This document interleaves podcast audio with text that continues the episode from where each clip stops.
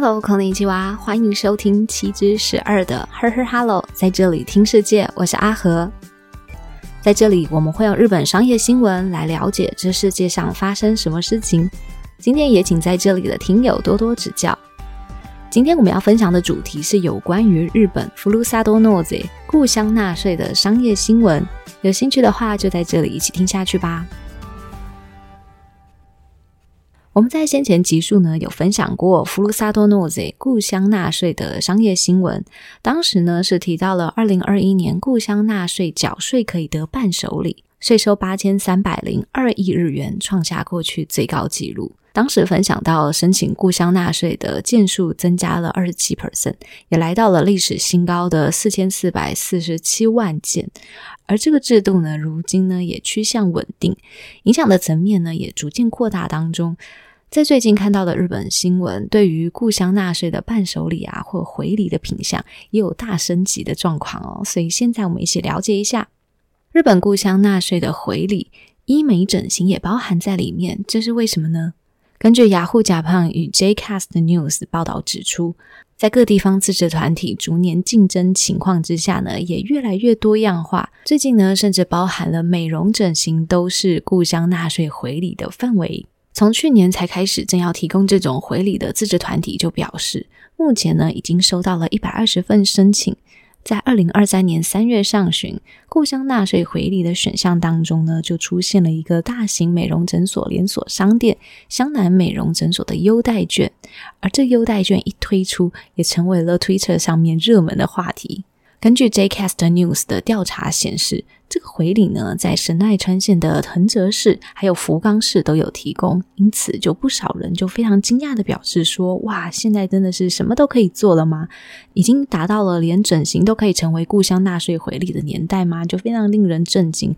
而自称是美容外科医生的网友就表示，虽然曾经有想过，但没想到哇，真的可以实现，真的是太厉害了。那现在呢，我们也了解一下这份回礼的内容。在藤泽市当中呢，它是提供了如果是捐款4万日元的话，就可以获得美肌治疗的优惠券，捐款15万日元呢，就可以取得拉皮还有缩小脸部、脉冲光等等的优惠券。那如果捐款额度再提高，达到73万日元，就可以取得眼部年轻化相关治疗的优惠券等等的回礼。而在福冈市，它提供了这家美容诊所的，它是一个全疗程的礼券，包含的3种，它直接是以捐款额去做区分。如果是捐款1万日元，就可以获得3000日元的优惠券；如果是捐款10万日元，就可以获得3万日元的优惠券。那如果金额再提高，捐款是100万日元，就可以获得30万日元的优惠券。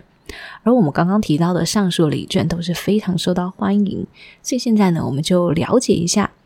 各个地方自治团体是基于什么样的理由采取这样子的优惠礼券呢？藤泽市的财政科在受访的时候就表示，我们是从业者那里收到了关于要登录礼券的资讯。那由于上述产品呢，必须符合了日本国家所设定的地方产品的标准，并且呢，在该市，也就是这个市当中设有总部或者是事业所，并且要遵守相关的法令所产生跟制造的要求。如果在业者登记上面的要件没有问题的话，那地方政府呢就会同意登录的要求。而藤泽市呢是在2022年12月份的时候完成了审查，因此呢从此之后便将这个该回礼资讯公布在回礼清单当中。至于迄今为止的申请数量呢，则表示个别件数呢是不便公开的。而针对故乡纳税处理的网站 Futabi 上面呢就表示说，像刚刚介绍的拉皮啊、缩小脸部的脉冲光使用卷，在网络上面就被称为 Dainiki 大人气，也是Futabi 最佳的回礼。在福冈市呢，同时也有收到回礼的申请，而根据福冈市的财产活用科就表示，该诊所呢也是在去年完成登录，截止在2022年12月底起呢，已收到了120件申请。而该诊所的营运公司 SBC在2023年1月的时候呢，曾经透过新闻稿公布有关于藤泽市的故乡纳税的消息。那该新闻稿就是指出说，在藤泽市呢，是因为该公司的开业地，也就是发祥地，所以就说明了在藤泽市当中呢，自己的公司才可以成长茁壮，所以就考虑到是否有可以透过美容医疗为藤泽市做出什么样的贡献嘛。因此呢，就提出了将美容医疗体验作为回礼的申请，那也受到了该市的同意。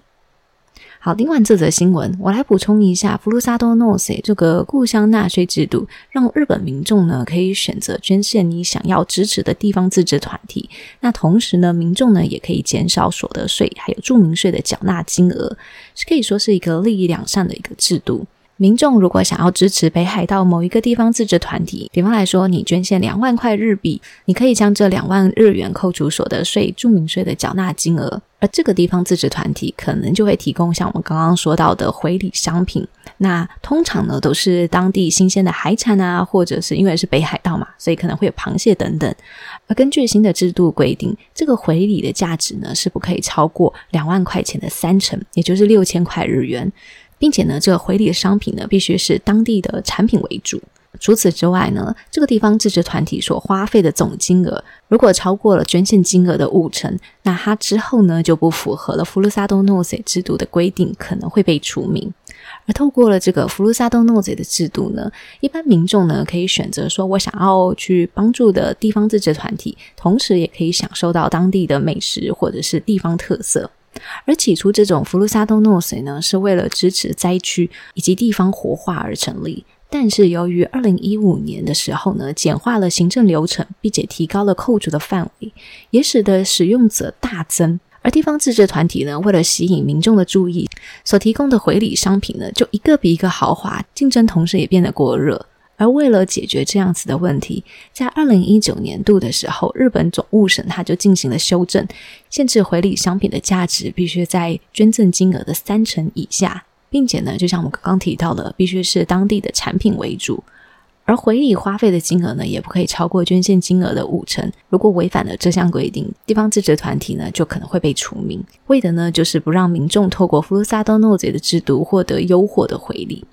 而今天分享的这则商业新闻呢，再度将ふるさと納税的回礼制度再度就被讨论起来，也分享给在这里的听友参考一下。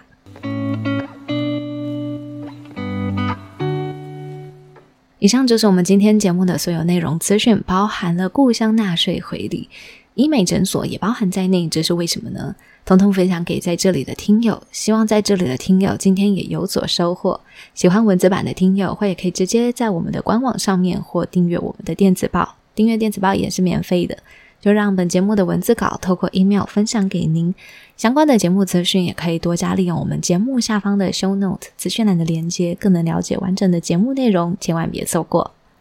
这里是 Her Her Hello， 在这里听世界，我是阿和，非常感谢您花时间收听跟持续陪伴。我们现在有开放 Donate 赞助，欢迎您的实际支持，也可以在 Apple Podcast 或 Spotify 留下5星好评以及想对我说的话，我会非常感谢您。那喜欢也欢迎分享给有兴趣的听友，让更多人知道这个节目，也祝您有美好的一天，有以及逆记哦。那我们就下次空中再见喽，拜拜。